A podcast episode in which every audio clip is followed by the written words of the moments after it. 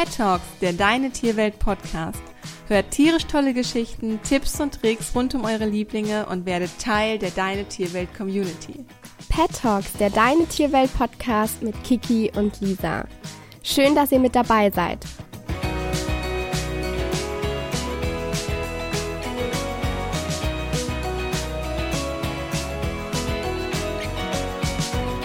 Ja, bald ist es wieder soweit. Die ersten Hündinnen werden läufig und verdrehen nicht nur uns Hundehaltern, sondern auch anderen Hunden den Kopf, denn nicht nur Rüden können ganz sensibel auf den Geruch einer läufigen Hündin reagieren, auch andere Hündinnen können da ganz zickig werden und unangenehm werden, das weiß ich aus eigener Erfahrung meiner Hündin, wenn sie andere Hündinnen in der Läufigkeit wahrnehmen.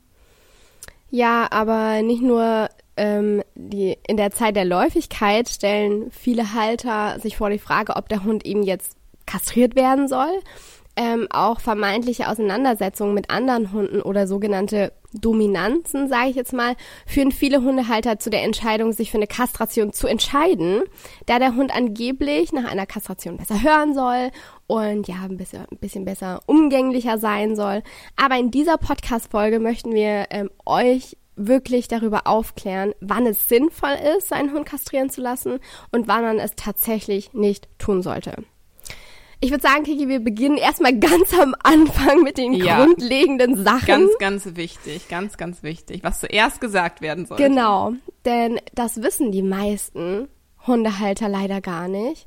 Ähm, Kastration ist nach dem Tierschutzgesetz nur erlaubt, wenn ein medizinischer Grund dafür vorliegt. Also, wenn kein medizinischer Grund vorliegt, dann ist es laut Tierschutzgesetz verboten.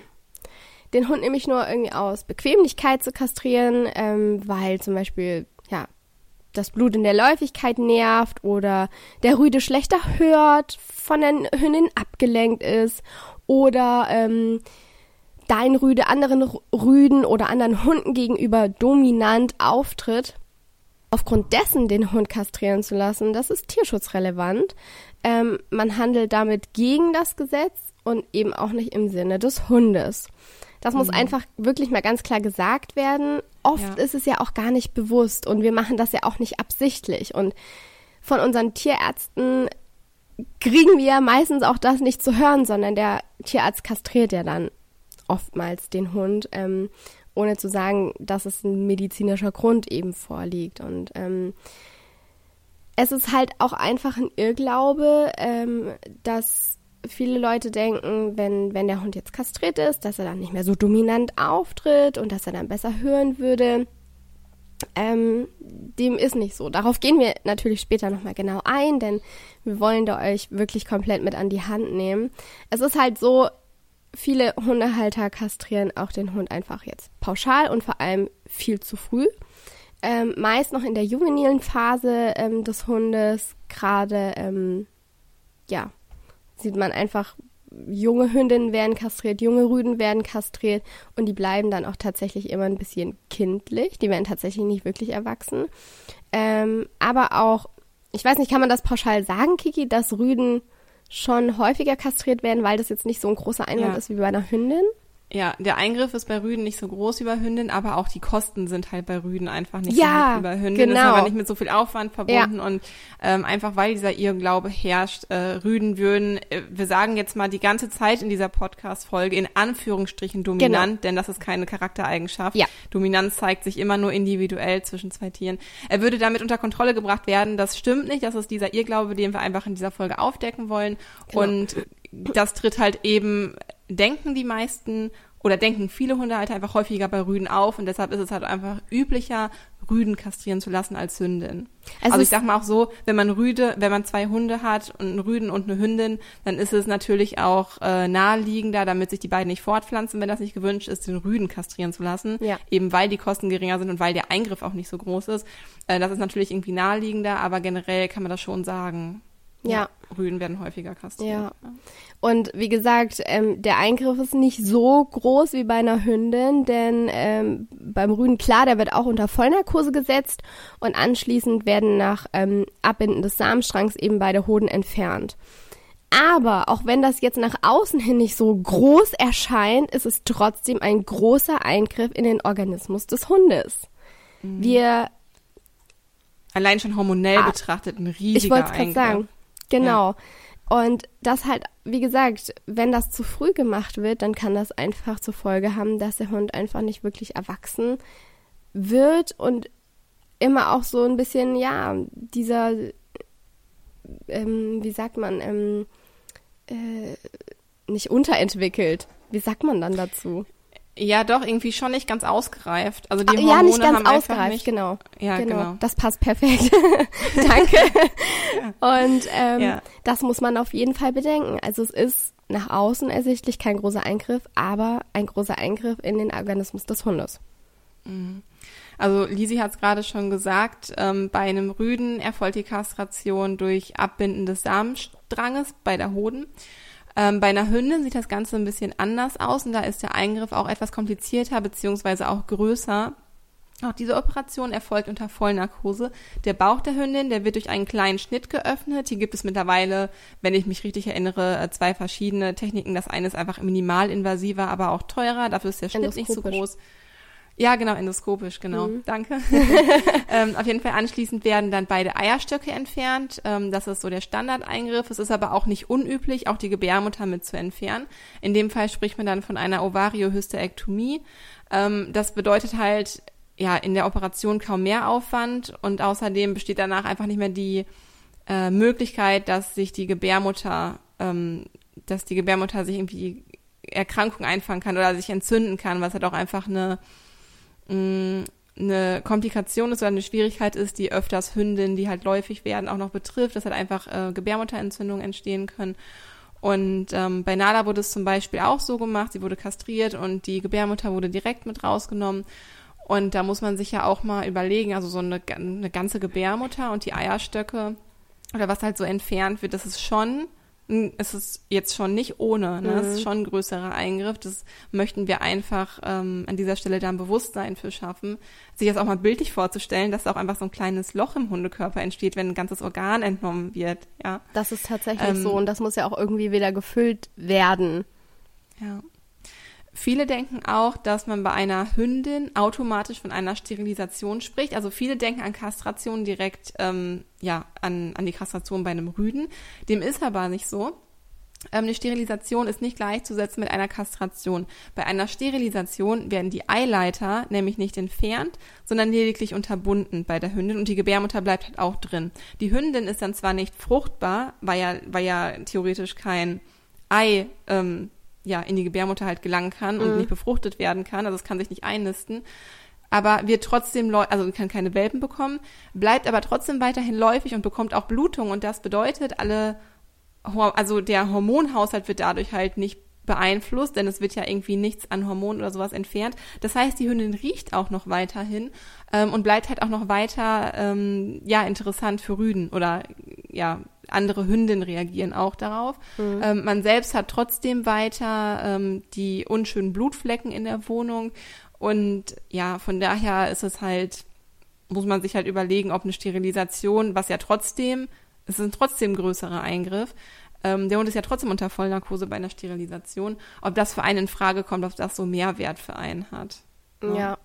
also gerade wenn man sagt, ähm, es liegen medizinische Gründe vor, dann würde ich nach unserer, unserer Meinung oder auch nach meiner Meinung finde ich diesen Eingriff, ja, ich möchte nicht sagen sinnlos, aber er bietet weniger Vorteile. Ähm, es ist trotzdem eine OP, wie du sagst. Es bedeutet immer ein Risiko und ähm, das lohnt sich jetzt auf jeden Fall, das nicht einzugehen. Hier gibt es natürlich auch Ausnahmen, ähm, bei denen eine Sterilisation sinnvoll sein kann. Das ist, ja, darauf das wollen wir gar nicht sagen.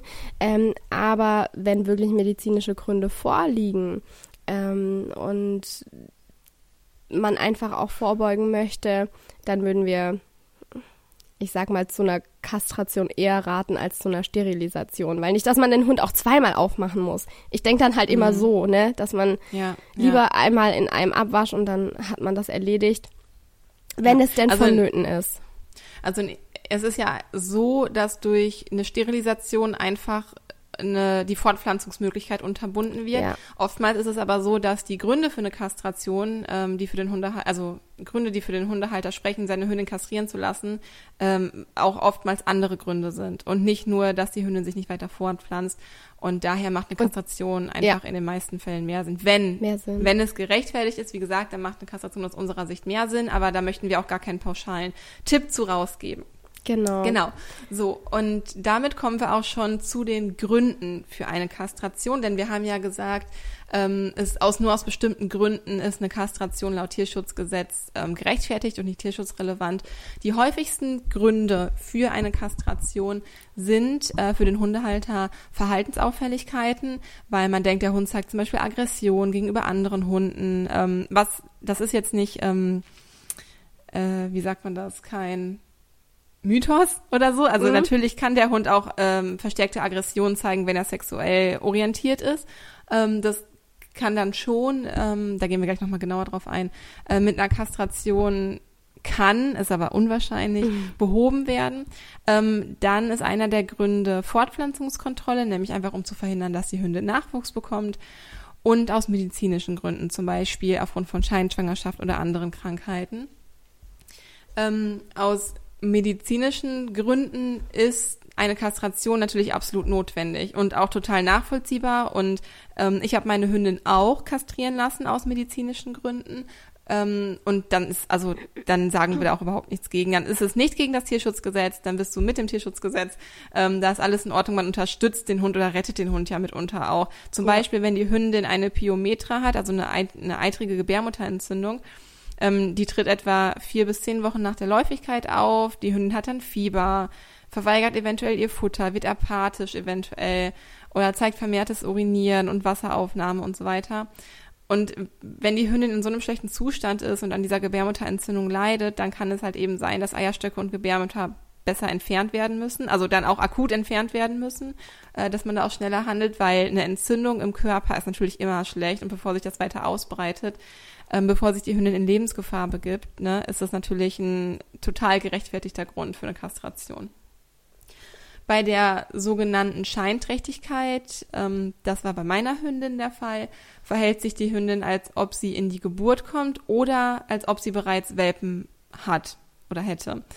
Ähm, man nimmt bei der Hündin dann sowohl psychische als auch physische Veränderungen wahr. Bei Nala hat sich zum Beispiel das Gesäuge weiter ausgebildet, Krass. die Milch, also das ist wirklich größer geworden, länger geworden. Man konnte, die Milchdrüsen waren vergrößert und haben auch Milch abgegeben. Ähm, einige Hündinnen bauen auch schon mal ein Nest und tragen Spielzeuge oder andere Gegenstände in ihren Körbchen, was so ein bisschen den Nestbautrieb mhm. oder ähm, beziehungsweise auch Welpen imitiert, so Gegenstände, also Welpen, die dann zurück in ähm, ja in ihr Körbchen getragen werden. Die Hündin ist dann unruhig, ist nervös, ist teils apathisch, kann aggressiv sein. In leichten Fällen kann man eine Scheinschwangerschaft noch ganz gut mit Ablenkung unter Kontrolle bekommen, wirklich in ganz leichten Fällen. In schwereren Fällen leidet die Hündin aber so sehr an depressiven Verstimmungen und auch körperlichen Einschränkungen zum Teil, so dass sie hormonell behandelt werden muss. Und ähm, ich persönlich finde, dass es ja, es ist schon eine krasse hormonelle Behandlung, die sich die Hündin da unterziehen muss, weil ähm, ja, das haben wir halt auch durchgemacht. Nala hat halt auch eine hormonelle Behandlung bekommen, mehrere Male, weil sie immer wieder scheinträchtig geworden ist. Und sollte eine Scheinträchtigkeit öfters vorkommen und die Hündin auch einfach dieses Leiden immer wieder durchmachen, das ist ja auch rein emotional und psychisch gesehen unfassbares Leiden, wenn die Hündin stark scheinschwanger ist, ähm, dann ist es halt auch ein medizinischer Grund und auch dann ist es besser, äh, die Hündin dann kastrieren zu lassen. Übrigens, was ich auch super wichtig finde an dieser Stelle zu sagen, ist eine Scheinträchtigkeit keine richtige Krankheit, sondern von der Natur ganz geschickt eingefädelt. Und zwar unter Wölfen bekommt nämlich nur die Alpha-Hündin Junge. Und damit eine optimale Versorgung der Welpen gewährleistet werden kann, bilden auch andere Hündinnen des Rudels Milch, um die Welpen mit zu versorgen. Mhm. Ja, damit einfach alle Welpen sicher versorgt werden können. Und ähm, eine Bekannte von mir, wo ich als Jugendliche auch öfters war, ähm, die hat schwarze russische Terrier gezüchtet. Die hatte auch eine Hündin in ihrer Zucht und die ist mit einem Wurf überhaupt nicht klargekommen, ähm, war total überfordert. Es waren noch irgendwie elf oder zwölf Welpen und hat einfach auch nicht genug Milch produziert. Und dann hat eine andere Hündin aus ihrem ähm, aus ihrer Zucht hat angefangen Milch zu produzieren, die Welpen mit groß zu ziehen. Und Krass. das finde ich einfach unheimlich um krass und erstaunlich. Zu sichern, ne? Und ja, um ja. Äh, weiter seine Gene sozusagen weiterzugeben. Ja, ja. Letztendlich ist es halt ähm, der größte Trieb von jedem Hund, von, von jedem Individuum, nicht nur, also ja klar, seine eigenen Gene weiterzugeben, aber halt auch einfach ähm, die genetische Weitergabe seiner ganzen Familie halt ja. irgendwie zu sichern oder seines ja. Rudels halt zu sichern. Und dafür sind Hunde einfach auch bereit, ähm, ja, ihre Familie zu unterstützen, ihre Gene weiterzugeben. Und das fand ich also das fand ich erstaunlich und unheimlich interessant, dass der Hund das auch einfach wahrnimmt, dass die Welpen offensichtlich nicht genug ähm, Futter bekommen haben. Ich weiß nicht, ob sie auch sonst eine Scheinschwangerschaft entwickelt hätte mhm. und Milch produziert hätte, auch unabhängig davon. Äh, das war noch eine jüngere Hündin. Waren die denn verwandt? Also war das irgendwie schon mal eine Tochter von dieser Hündin? Ja, ich glaube, das waren Mutter und Tochter. Ah, aber ich kann es nicht mehr, mhm. ich kann es nicht mehr genau sagen, aber das würde auf jeden Fall ähm, begründen, warum sie das entwickelt hat, nämlich mhm. um die Gene der Mutter weiterzugeben, was ja, ja auch ihre eigenen Gene ja. sind. Also so Eben. ist zumindest evolutiv, evolutiv, evolutionär, evolutiv gibt es das Wort? Also aus rein evolutiver, nein, das ist, das gibt's nicht, das Wort, oder? Also aus Evolutionssicht gesehen ist das auf jeden Fall ein logischer Grund dahinter. das muss ich gleich mal nachgucken. Ja, und worauf ähm, Lisa gerade schon angesprochen hat, viele lassen ihre Hündin auch schon bereits vor der ersten Läufigkeit kastrieren, weil dort das Risiko der späteren Erkrankung an Mamatumoren, also an Gesäugetumoren, auf ein Minimum reduziert wird. Das stimmt auch, aber davon raten wir eher ab, da die Hündin eben auch verhaltens, verhaltenstechnisch zu diesem Zeitpunkt noch nicht ausgereift ist, beziehungsweise hormonell zu diesem Zeitpunkt noch nicht ausgereift ist und ihr Verhalten auf Dauer dann eben beeinflussen könnte. Also der Körper hat einfach nicht die Chance, nicht die Möglichkeit, erwachsen zu werden, also zu reifen und sich zu Ende zu entwickeln. Und ähm, ja, wie gesagt, das ist eben auch tierschutzrelevant. Wieso sollte man die Hündin schon vor der ersten Läufigkeit kastrieren? Mhm lassen. Medizinisch gesehen legen da in den allermeisten Fällen zumindest noch keine Gründe vor. Ja, absolut. Genau. Also das soweit zu den medizinischen Gründen für eine Kastration bei Hündinnen. Genau, kommen wir zu den medizinischen Gründen bei Rüden. Denn ähm, ich habe zwei weiße Schäfer und Rüden zu Hause und ähm, mein Finn, der ist zwar nicht kastriert, aber ja, wir hatten die Möglichkeit dazu, denn er, ich sag jetzt mal, leidet an Kryptorchismus. Ähm, hört sich schlimmer an, als es ist, dieses leidet. Ähm, das ist, ähm, wenn auf der, also wenn ein- oder beidseitig äh, die Hoden nicht vollständig absteigen. Ähm, und bei Finn war es der Fall, dass ein Hoden innenliegend war. Wir haben auch ganz, ganz viel im Welpenalter getan, mit Hormonspritzen, mit sämtlichen Sachen und das Ding ist einfach nicht runtergewandert und ist im Bauchraum liegen geblieben. In den meisten Also man Fällen, hat quasi ein Hoden hast du innen und ein außen. Außen, dann, ganz oder? normal, genau. Und dadurch, dass der dann innen liegt, kann es passieren, dass der entartet, weil es natürlich für ihn zu warm ist in dieser Gegend. Entartet bedeutet, es kann Tumor draus werden und das ist eben bei Finn passiert. Ähm, da gehe ich aber später auch nochmal drauf ein. Ähm, und in solchen Fällen ähm, darf man den Hund eben kastrieren, muss aber nicht. Ähm, ich habe damals nur den innenliegenden Hoden entfernen lassen und den äußeren bestehen lassen, obwohl mich die Tierärztin darauf hingewiesen hat und gemeint hat, es kann trotzdem noch sein, dass irgendwie wie sagt man, dass, dass sich trotzdem irgendwie dann nochmal später was verändert, weil der innere Hoden eben entartet ist und man hat zwar keine Metastasen gesehen, aber ich habe gesagt, wenn es soweit ist, dann kann man das immer noch machen lassen. Jetzt bereitet es ihm keine Probleme und da möchte ich ihm das dann auch nicht wegnehmen. Der hat jetzt schon genug durch mit den hormonellen Veränderungen. Ähm, aber das ist, wie gesagt, ähm, wenn euer Hund daran leidet, dann ist es definitiv ein medizinischer Grund, damit der Hund auch kastriert werden darf. Ähm, es kann bei solchen Sachen ähm, zu gutartigen Vergrößerungen der Prostata kommen. Ähm, oder wie gesagt, ich hatte ja schon von diesen Hodentumoren gesprochen. Oder aber auch zu Perianaldrüsentumore, ähm, die ja einfach tumorös entarten können in der Umgebung eben ähm, des Afters, die vorkommenden Drüsen, die können eben tumorös entarten. Und dann ist natürlich auch eine Kastration sinnvoll. Ähm, es gibt natürlich aber auch noch weitere Gründe, warum Hundehalter ihre Hunde kastrieren wollen. Und das sind eben diese Verhaltensauffälligkeiten. Ähm, Beeinflussung eben des Verhaltens. Wir wollen das Verhalten beeinflussen. Wir denken, wenn wir den Hund kastrieren, danach ist alles gut. Der Hund ist geheilt und wir gehen nach Hause und wir werden die besten Spaziergänge haben. Und das mhm. hört sich so schön in der Vorstellung an, aber oftmals ist es einfach nicht so. Denn ja, häufig ist wird die Kastration als Allheilmittel angepriesen bei Verhaltensauffälligkeiten und da können wir ganz klar sagen, ähm, dem ist einfach nicht so. Mhm. Ähm, meist sind Auffälligkeiten im Verhalten wie Aggression, Angst, Hyperaktivität mit Training oder durch besseres und vor allem achtsameres Verständnis für den Hund viel, viel besser so unter Kontrolle zu bekommen, ohne dass ja. wir dem Hund irgendwie eine OP unterziehen müssen. Ich meine, das ist ja auch eine Geld, Frage. Ne?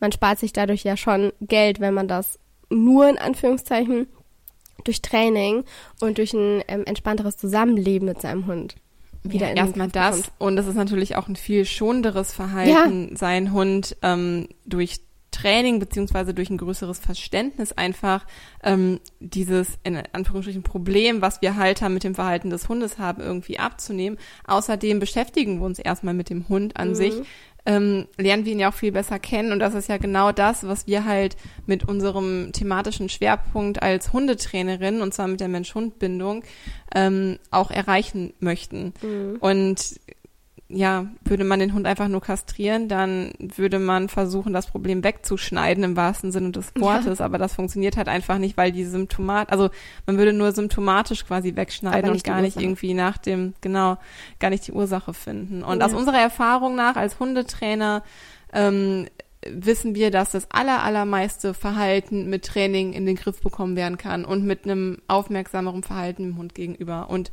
nicht alleine durch eine Kastration. Genau. Also ist man trotzdem der Meinung, dass das Verhalten, das der Hund jetzt zeigt, weil er aggressiver geworden ist, hormonell bedingt ist, dann sollte man sich zuvor erstmal Gedanken machen, ob man das nicht auf eine schonendere Art und Weise erstmal austestet, ob ähm, das eine Kastration überhaupt in Frage kommt mit den sogenannten Hormonchips. Ähm, und einfach danach erstmal schauen, verändert sich das Verhalten des Hundes ähm, und kann danach eben dann nochmal über eine Kastration nachdenken. Ich muss zugeben, ähm, ich würde immer erstmal eine ganz, ganz schonende Variante nutzen. Ich mm. frage erstmal meine Tierheilpraktikerin zu Rat und damit haben wir alles in den Griff bekommen. Und natürlich dann auch mit Training. Und ähm, das war eine super gute Kombination. Wir sind wirklich an die Ursache rangegangen, haben die Ursache bekämpft und sind halt auch einfach als Mensch-Hund-Team noch mehr zusammengewachsen. Und äh, es war definitiv schon dafür den Geldbeutel. Ja. Ähm, natürlich kann, kann die Änderung des Verhaltens auch auf hormonelle Veränderungen im Körper zurückzuführen sein. Ähm, das heißt jedoch nicht, dass sie nicht trotzdem mit gutem Training eben unter Kontrolle zu bekommen ja. sind. Und so wichtig zu sagen. Also ja. nur weil etwas hormonell bedingt ist, heißt es nicht, dass es weggemacht werden muss ja. durch einen Eingriff oder so. Auch da kann man natürlich etwas tun. Nicht nur naturheilkundlich, sondern ähm, ja, Training, Training zum Beispiel. Ja. Mhm. Generell ist es auf jeden Fall so, dass eine Kastration ähm, dann nur Erfolg verspricht, wenn ja, Verhaltensver Verhaltensweisen beeinflusst werden sollen, die durch die Sexu Sexualhormone gesteuert sind. Und das müsste man natürlich erstmal herausfinden, ob das auch der Fall ist. Also nicht alle Auseinandersetzungen zwischen äh, Rüden oder zwischen Hündinnen, die sind automatisch sexualorientiert. Da muss man schon erstmal ganz genau hinschauen und rausfinden, mhm. ist es mhm. tatsächlich so? Also erstmal hinterfragen. Und im Übrigen kann auch sexualgesteuertes Verhalten erlernt werden. Denn mhm. ähm, es kann sein, dass der Hund aufgrund der Hormone früher so reagiert hat. Er hatte damit aber Erfolg, hat sich das zu seiner Strategie gemacht, weil sich das bewährt hat und es wurde dann zu einem ritualisierten Verhalten, also zu einem erlernten Verhalten. Ja, ja. Und, ähm, und dann bringt die Kastration halt auch einfach nichts mehr, weil Eben. der Hund ist in dem Moment nicht mehr hormongesteuert, sondern führt das Verhalten durch, weil er die Erfahrung gemacht hat, es führt immer wieder zum Erfolg. Genau. Und ähm, ja, dann, also war zwar ursprünglich vielleicht ähm, der Grund, ja, die Hormone der Grund, ja. aber letztendlich kriegt man das Verhalten dann auch nicht mehr durch eine Kastration ja. weg. Genau. Und wie gesagt, unserer Erfahrung nach hat eine Kastration in den wenigsten Fällen ähm, zu der vom, vom Halter erwünschten Verhaltensveränderung geführt. Man hat trotzdem immer noch ganz viel mit Training gemacht. Und ich bin mir ziemlich sicher, dass man ja schon ganz, ganz viel davor hätte machen können, ähm, bevor es eben tatsächlich zu dieser Kastration gekommen wäre. Ähm, es gibt aber auch Rüden, die während der Läufigkeit ähm, von einer Hündin sehr, sehr leiden. Die können tatsächlich depressiv werden. Die ähm, hören auf zu schlafen. Die wollen nichts mehr essen. Die sitzen die ganze Zeit nur an der Türe und jaulen und ähm, mit denen ist gar nichts mehr anzufangen. Man darf halt auch nicht vergessen, dass der Fortpflanzungstrieb der stärkste Trieb bei den Tieren ist und deshalb kann auch ein Rüde unter ähm, einer Läufigkeit einer Hündin sehr leiden oder unter diesem Trieb sehr leiden, weil er dem ja auch nicht nachgehen kann in den meisten Fällen. Und ähm, sollte ein Hund tatsächlich so leiden und auch wirklich nichts mehr essen wollen und ähm, ja, zu viel Stress erfahren, dann sollte man sich auch ja, mit dem Gedanken spielen und über eine Kastration nachdenken, weil das ja natürlich auch wieder einen medizinischen Grund vorweist. Im Zweifelsfall ist es natürlich immer besser, mit einem Verhaltensberater äh, oder mit dem ähm, mit dem Tierarzt zu sprechen, ähm, gerne, wie gesagt, einen Heilpraktiker dazu, dazu, zu holen. Das haben wir ganz am Anfang gemacht, ähm, als Finn Probleme hatte. Wir haben das super in den Griff bekommen. Wir haben seither keine Probleme mehr, obwohl wir eine Hündin im Haus haben, die zweimal im Jahr läufig wird.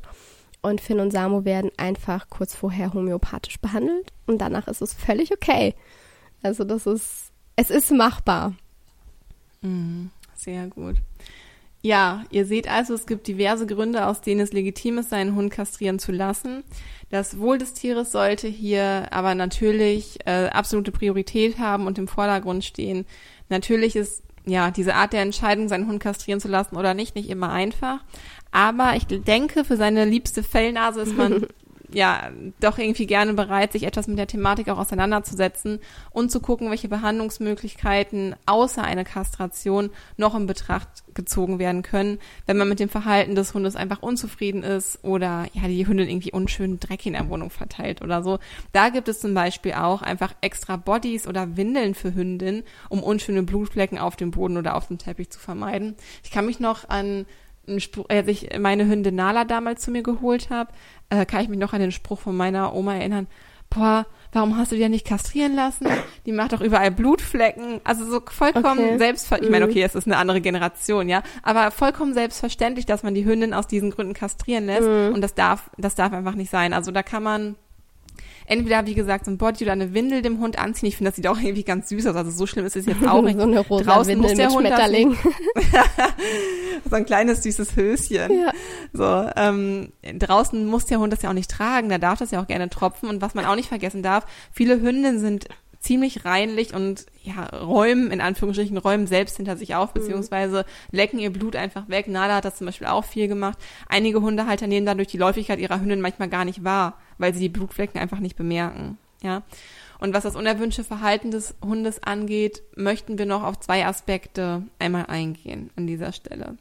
Und zwar zum einen, seid verständnisvoll mit eurem Hund unser Ziel als ehrgeiziger Hundehalter ist es einfach häufig, ähm, dass sich unser Hund mit allem und mit jedem perfekt verstehen sollte, immer freundlich ist, ähm, weil ansonsten wir uns auch einfach kritisiert fühlen, wir hätten unseren Hund vielleicht nicht gut genug erzogen oder so. Letztendlich ist es einfach wieder ein Thema, was bei uns stattfindet mhm. und was dem Hund selbst eigentlich völlig wurscht ist. Eigentlich voll egoistisch von uns. Ja, aber so, also da, das kann man halt auch nicht verleugnen, so ticken wir halt einfach mhm. heutzutage. Und dazu möchte ich euch eine Frage stellen mögt ihr alle Menschen in eurem Umfeld? Seid ihr immer gut drauf? Oder habt ihr vielleicht auch mal einen schlechten Tag oder motzt euren Gegenüber an? Ganz genau. Und so geht es unseren Hunden auch. Ja, Menschen haben einen schlechten Tag und Hunde haben auch mal einen schlechten Tag. Why not? Mhm. Rein unabhängig von Sexualhormonen finden auch Hunde einige Menschen oder andere Hunde einfach manchmal doof oder haben keine Lust, sich alles gefallen zu lassen. Und das müssen sie auch nicht. Ja, das müssen sie auch nicht. Hier Voll heißt wichtig. es einfach, ja, und das ist, was ich mit diesem falschen Ehrgeiz meinte. Man denkt, man müsste alles richtig machen. Man macht es auch aus der richtigen Motivation heraus, in den meisten Fällen meiner Meinung nach. Man möchte seinem Hund ja was Gutes tun und alles richtig machen. Ist aber so verkopft mit der mhm. Sache manchmal dabei, ähm, dass man so den Blick für das Wesentliche verliert, nämlich dass der Hund keine Maschine ist, sondern halt einfach auch nur ein Lebewesen, was unterschiedliche Stimmungen haben kann und dem es eben nicht jeden Tag gleich gibt. Vielleicht wäre ich, ich bin da gerade in der Forschung nicht so tief drin, aber es gibt ja Hochsensibilität bei Menschen. Wer weiß, ob es das nicht vielleicht auch bei Hunden gibt, dass Hunde einfach sensitiver auf bestimmte Reize reagieren. Glaube ich schon. Und einfach la launischer sind mhm. und stärkere Stimmungsschwankungen den Tag über verteilt oder von Tag zu Tag haben. Da, also ich denke das auch so. Ähm, das zeigt ja auch die Erfahrung, wie unterschiedlich sich Hunde verhalten. Ähm, von daher, dafür sollte man halt einfach Verständnis haben und das ist so äh, der eine Aspekt, den wir euch an dieser Stelle noch mit auf den Weg geben möchten. Also hier heißt es einfach, den Hund achtsam beobachten und Verständnis für seinen Hund zeigen. Vielleicht kann man die Probleme anders aus dem Weg räumen. Und zweitens, sollte es wirklich Verhaltensauffälligkeiten geben, die hormonell bedingt sein könnten, sucht euch bitte einen guten Hundetrainer oder Verhaltensberater oder Hundepsychologen vor Ort und zieht ihn zu Rate. Es ist nicht so einfach, ähm, da zu differenzieren, ähm, ob das Verhalten jetzt wirklich hormonell bedingt sein könnte oder nicht. Hinterfragt das Verhalten auch unbedingt selbst und prüft, ob es sexuell orientiert sein könnte. Denn wie wir gerade sagten, nur dann macht eine Kastration mit dem Ziel zur Verhaltensänderung auch Sinn. Ihr kennt euren Hund immer noch am besten. Fragt euch, seit wann zeigt der Hund das Verhalten? Ähm, wann zeigt er das Verhalten genau? Wie lange und intensiv zeigt der Hund das Verhalten und was macht er genau? In welcher Situation macht er was genau? Ähm, schreibt es am besten in euer Tagebuch oder so, um das, das einfach zu reflektieren. ja, Lisa und ich schreiben beide täglich Tagebuch für Journalen Tag für Tag und ähm, meine Hündin Nala ist zum Beispiel gerade in einer Krankheitssituation. Sie hat halt vor ein paar Monaten eine Krebsdiagnose bekommen und seitdem schreibe ich tagtäglich unsere Erfolgserlebnisse auch in das Journal, was einfach super stärkend ist. Und das könnt ihr euch auch hier zunutze machen. Ja, vielleicht fällt euch beim Reflektieren auch sogar auf, dass euer Hund vielleicht einfach nur unsicher ist und versucht, ähm, die Situation zu regeln mit einem anderen Hund und deshalb so ein bisschen auf Konfrontation geht, weil er Begegnungen mit anderen Hunden gerade einfach nicht mag. Und ihr könnt ihm als Hundehalter aber Sicherheit vermitteln und so die Situation für ihn lösen. Ja, also es kommt vor, dass Hunde als Stressmanagement-Strategie in den Angriff übergehen, wenn es keine andere Möglichkeit mehr gibt, der Situation zu entfliehen. Und wenn dieses Verhalten ähm, zufällig aufkommt während der Zeit der Läufigkeit, ja, dann können wir das als Hundehalter natürlich schnell irgendwie fehlinterpretieren und als sexuell orientiertes Verhalten irgendwie orientieren, dass man denkt, okay, mein Rüde oder meine Hündin ist gerade irgendwie zickig dem anderen Hund gegenüber, weil er oder sie gerade läufig ist oder so. Deswegen hilft hier ein Tagebuch einfach, die Situation öfters mal zu beobachten und zu reflektieren, um dann zu gucken, okay, wo gibt's Gemeinsamkeiten, in welchen Situationen zeigt mein Hund das Verhalten. Dazu könnt ihr euch übrigens auch gut unsere letzte Podcast-Folge anhören. Drei Tipps für eine engere Mensch-Hund-Bindung. Dort gehen wir nämlich nochmal intensiver auf den Punkt Sicherheit vermitteln ein. Also, das war jetzt an dieser ja. Stelle nur ein Beispiel, wie man ähm, das Verhalten irgendwie fehlinterpretieren könnte, was auch nicht unwahrscheinlich ist. Also da muss man schon sehr achtsam und aufmerksam und immer seinen Blick irgendwie drauf halten, um das richtig interpretieren zu können. Auch wir als Hundetrainer und Psychologen ähm, müssen da auch öfters und genauer mal hinschauen. Also es ist gar nicht so einfach aber da hilft es auf jeden Fall zu reflektieren. Und bevor ihr über eine Kastration nachdenkt, guckt also bitte unbedingt erst, wie der Ist-Zustand gerade aussieht und was ihr noch unterstützend für euren Hund tu tun könnt, beziehungsweise wo das ursprüngliche Problem liegt, weil, wie wir schon gesagt haben, Ziel sollte es nämlich immer sein, die Ursache zu lösen und nicht lediglich an den Symptomen zu arbeiten und ja, die Symptome zu bekämpfen. So das einmal noch hier zusammengefasst. So ja. wichtig, dass du das sagst. Danke, Kiki. Ja, das muss einem einfach bewusst sein, dem Hund ja. zuliebe. Ja, und neben den erwünschten Verhaltensänderungen seitens von uns Hundehaltern sollte uns Haltern allerdings auch bewusst sein, dass eine Kastration auch einige Risiken mit sich bringt. Ich glaube, das stellen wir mal so ein bisschen hinten an. Ähm, aber auch äh, jede Operation ist eben, kann ein Risiko mit sich bringen. Und gerade äh, eine Kastration, wo wir ja, ich würde schon sagen, auch in das Verhalten des Hundes ein bisschen eingreifen, mhm. weil sich ja die ganzen Hormone verändern und der Organismus des Hundes sich verändert. Und so kann es dann zum Beispiel zu unschönen Fellveränderungen kommen. Bei Hündinnen kann es zum Beispiel sogar zu Inkontinenz kommen, was jetzt, jetzt nicht dem Regelfall entspricht, aber ähm, einige Rassen neigen nach einer Kastration zu einer Gewichtszunahme. Und ähm, das Klischee, dass Hunde nach einer Kastration faul und fett und träge wären und äh, können wir hier tatsächlich widerlegen. Es kann sein, dass ein Hund ein kleines bisschen zunimmt und anhand von ähm, von dem starken Übergewicht mehr Müdigkeit oder Trägheit äußert. Das hat aber jetzt nichts mit einer Kastration an sich zu tun. Ähm, und so viel nimmt der Hund jetzt auch nicht zu. Ich glaube, das ist eher dann, weil wir denken, ah, der arme Hund, der wurde jetzt kastriert, da hast du noch einen Keks und jetzt gehen wir nicht so lange laufen und äh, also bei uns war es so, Nala ging es nach der Kastration viel besser und hatte wieder ein bisschen mehr Energie, weil sie nicht mehr unter diesen ganzen Scheinträchtigkeiten, mhm. die ja auch viel Energie ziehen, gelitten hat. Dadurch haben wir ein bisschen mehr Spaziergänge gehabt. Dadurch war ihr Energieverbrauch einfach höher und das hat sich gut ja. ausgependelt. Also wenn, hat sich im, ähm, im Energieverbrauch des Tages minimal was geändert. Also ich musste ihre Futtermenge nicht reduzieren danach und sie ist dadurch nicht dicker geworden. Letztendlich ist sie sogar schlanker insgesamt als vorher. Ja, da sieht man das ja. mal. Und ähm, oftmals wird uns ja aber auch berichtet, oh, ich habe meinen Hund kastrieren lassen und jetzt läuft alles viel besser. Und ich glaube oder wir glauben, dass es eben eher daran liegt, weil wir ja auch schon, wir haben ja schon diese Vorstellung, sprich, wir gehen ja schon, wir geben den Hund ab, wir lassen ihn kastrieren und wir visualisieren, wenn der Hund kastriert ist, dann läuft alles perfekt. Und unsere Stimmung überträgt sich auf unseren Hund und wir beeinflussen damit unseren Hund und unser ganzes Zusammenleben mit unserem Hund. Und ich vermute, dass da schon sehr, sehr viel dran ist, dass da viel ja, ähm, ja dran hängt, dass es viel mit unserer inneren Einstellung zu tun hat und wir eben wir Hundehalter eben davon ausgehen, dass gar nichts mehr Schlimmes passieren kann, weil er ist ja jetzt kastriert und geheilt. und ähm, ja ja, Stimmungsübertragung ja. ist einfach ein Sub, ist sehr, sehr sinnvoll ähm, im Zusammenleben mit Hund. Also geht man selber optimistisch und motiviert in den Spaziergang und geht gar nicht davon aus, dass was ja. Schlimmes passieren könnte, dann ist es auch oftmals einfach so, dass wir durch dieses Gefühl, was wir dem Hund damit vermitteln, auch Sicherheit vermitteln und der Hund generell einfach nicht so eine hohe Tendenz dazu hat, in Konflikte mit Artgenossen irgendwie zu geraten. Und das könnt ihr aber auch ja. jetzt, wenn ihr selbst gerade mit einer Kastration ähm, spielt, dass ihr den Hund kastrieren wollt, versucht es tatsächlich mal mit eurem Hund rauszugehen, als wäre das schon passiert und verändert eure Stimmung aktiv, um einfach ja, mal zu Tipp. sehen, ähm, was sich tut, wie sich der Spaziergang verändert, wie sich das Zusammenleben mit Hund verändert. Und vielleicht mhm. hilft das einfach schon, dass ihr merkt, boah, meine Einstellung hilft schon, meine Stimmung hilft schon, was zu verändern. Vielleicht müssen wir den Hund gar nicht kastrieren lassen und wir können es auf anderem Wege verändern. Mhm.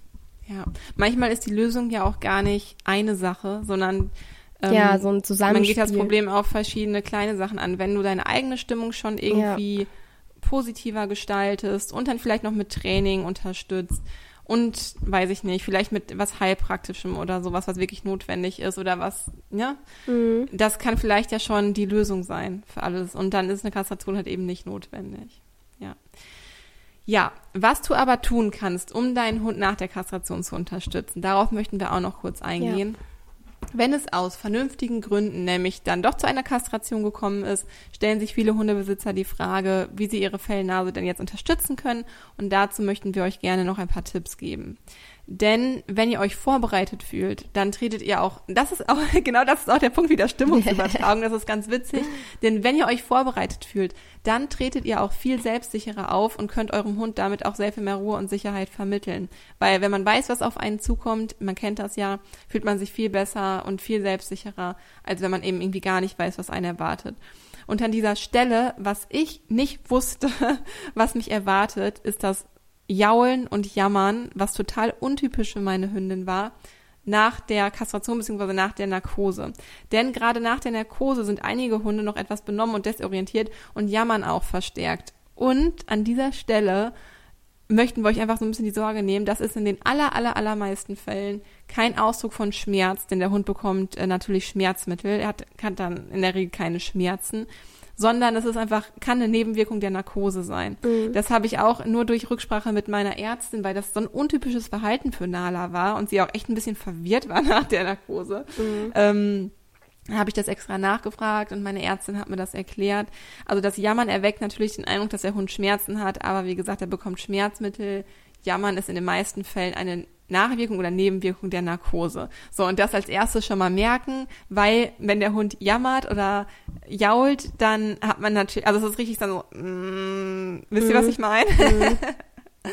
ähm, dann macht man sich natürlich unfassbare Sorgen, dass der Hund ganz starke Schmerzen haben könnte und dass es ihm nicht gut geht. Also klar sollte man das weiter beobachten. Nach einem Tag sollte das eigentlich so langsam weggehen. Falls nicht, würde ich nochmal in der Tierarztpraxis anrufen. Aber um da die erste große Sorge schon mal zu nehmen, die ich damals hatte, da erstmal ruhig bleiben. Genau. Ja, so eben wie Kiki schon gesagt hat, sich auch selber auf den Eingriff vorbereiten. Also emotional. da quietscht schon mein Film. Ich weiß nicht, ob man das gehört hat. Ähm, und einfach Vorkehrungen treffen, sich Urlaub nehmen, Zeit für sich haben, Zeit für den Hund haben, sich selbst keinen Stress machen. So geht man auch schon entspannter mit dem Ganzen um und eben auch für den Hund da zu sein, ihm viel Ruhe zu gönnen, zu kuscheln, wenn er das möchte, ihm aber vielleicht auch einfach komplett seine Ruhe zu lassen. Ähm, je nachdem, was eben der Hund in dieser Zeit auch braucht, nur kurze Pipi-Runden zu gehen. Und meist erholen sich die Hunde auch recht schnell wieder äh, von so einer Kastration. Sollte es natürlich nach ein paar Tagen nicht besser sein, dann empfehlen wir euch zur Sicherheit natürlich gleich zum Arzt zu gehen, damit eine Entzündung oder ähnliches ausgeschlossen werden kann. Oftmals kann es auch sein, dass der Hund die Fäden nicht verträgt. Das war bei meinem Hund natürlich der Fall. Wirklich? Hat auf die Fäden reagiert? Hattet ihr Kunststofffäden oder? Ähm, ich weiß gar nicht, was er damals für Fäden drin hatte. Und zwar, er hat nicht auf die Fäden reagiert, ähm, die außerhalb an der Narbe waren, sondern das war ah, bei seiner. Magendrehung, wo der Magen angenäht wurde.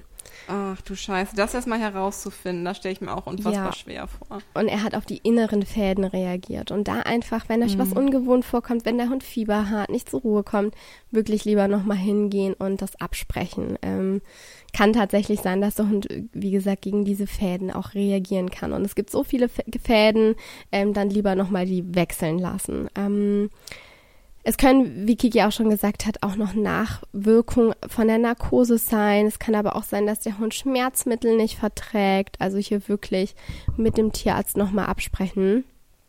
Ähm, was man auch tun kann, um den Hund homöopathisch zu unterstützen.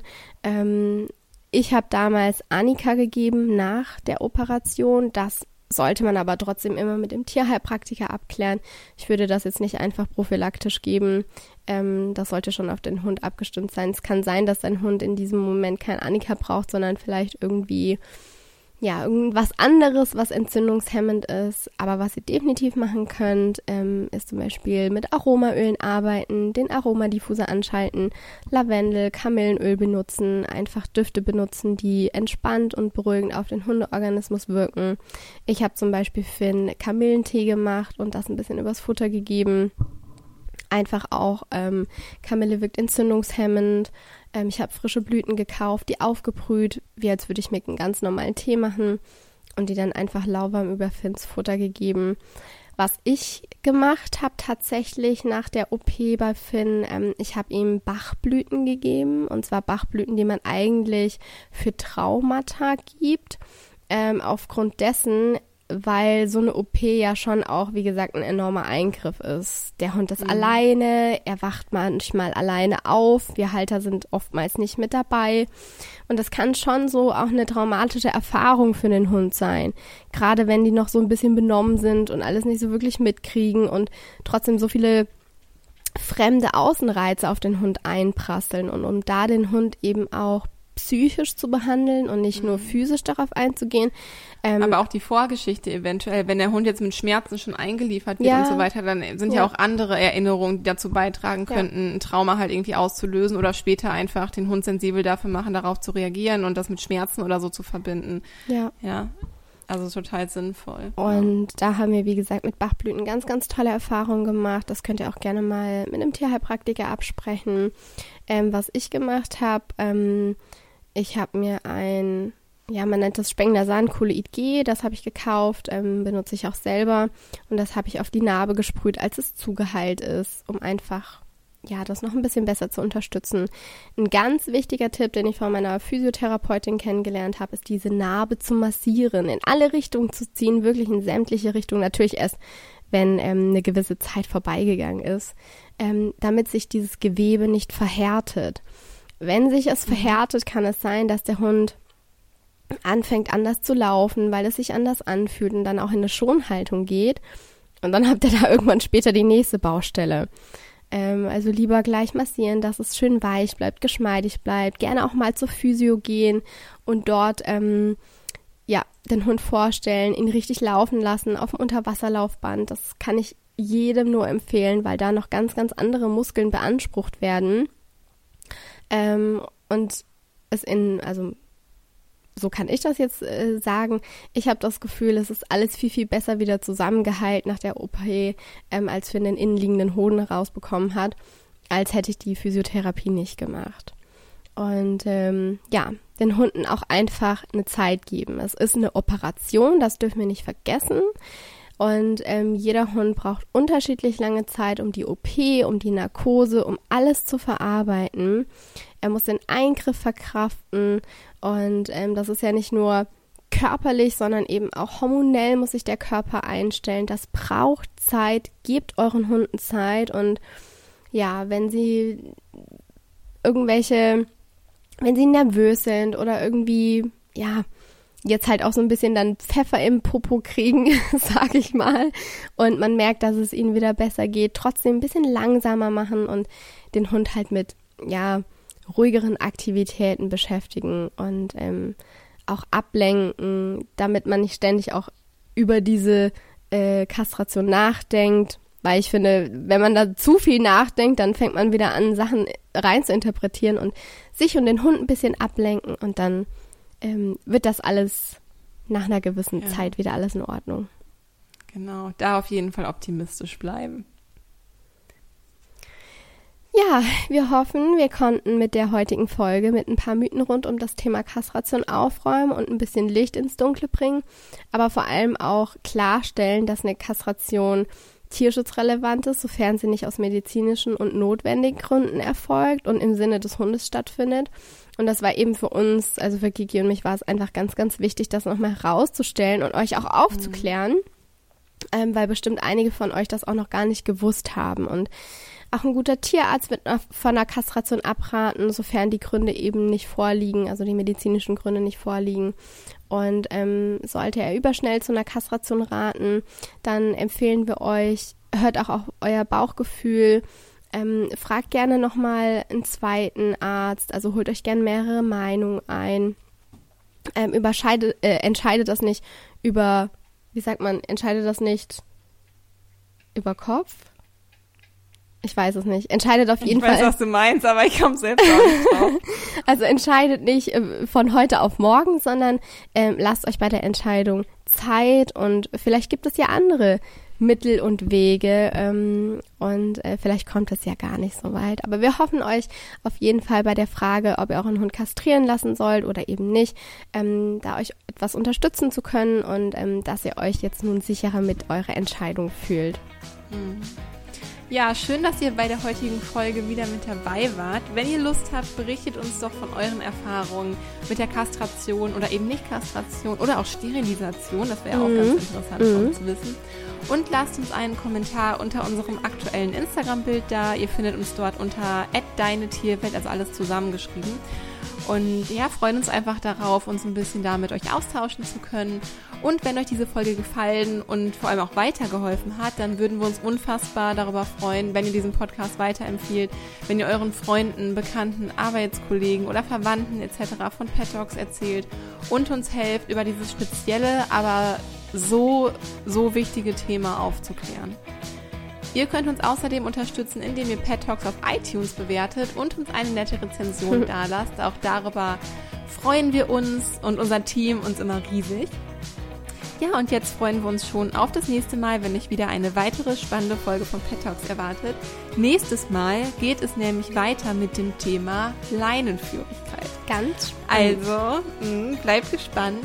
Habt eine schöne Zeit mit euren Fellnasen bis dahin. Schön, dass ihr heute wieder mit dabei wart. Bis zur nächsten Folge. Eure Kiki. Und eure Lisa.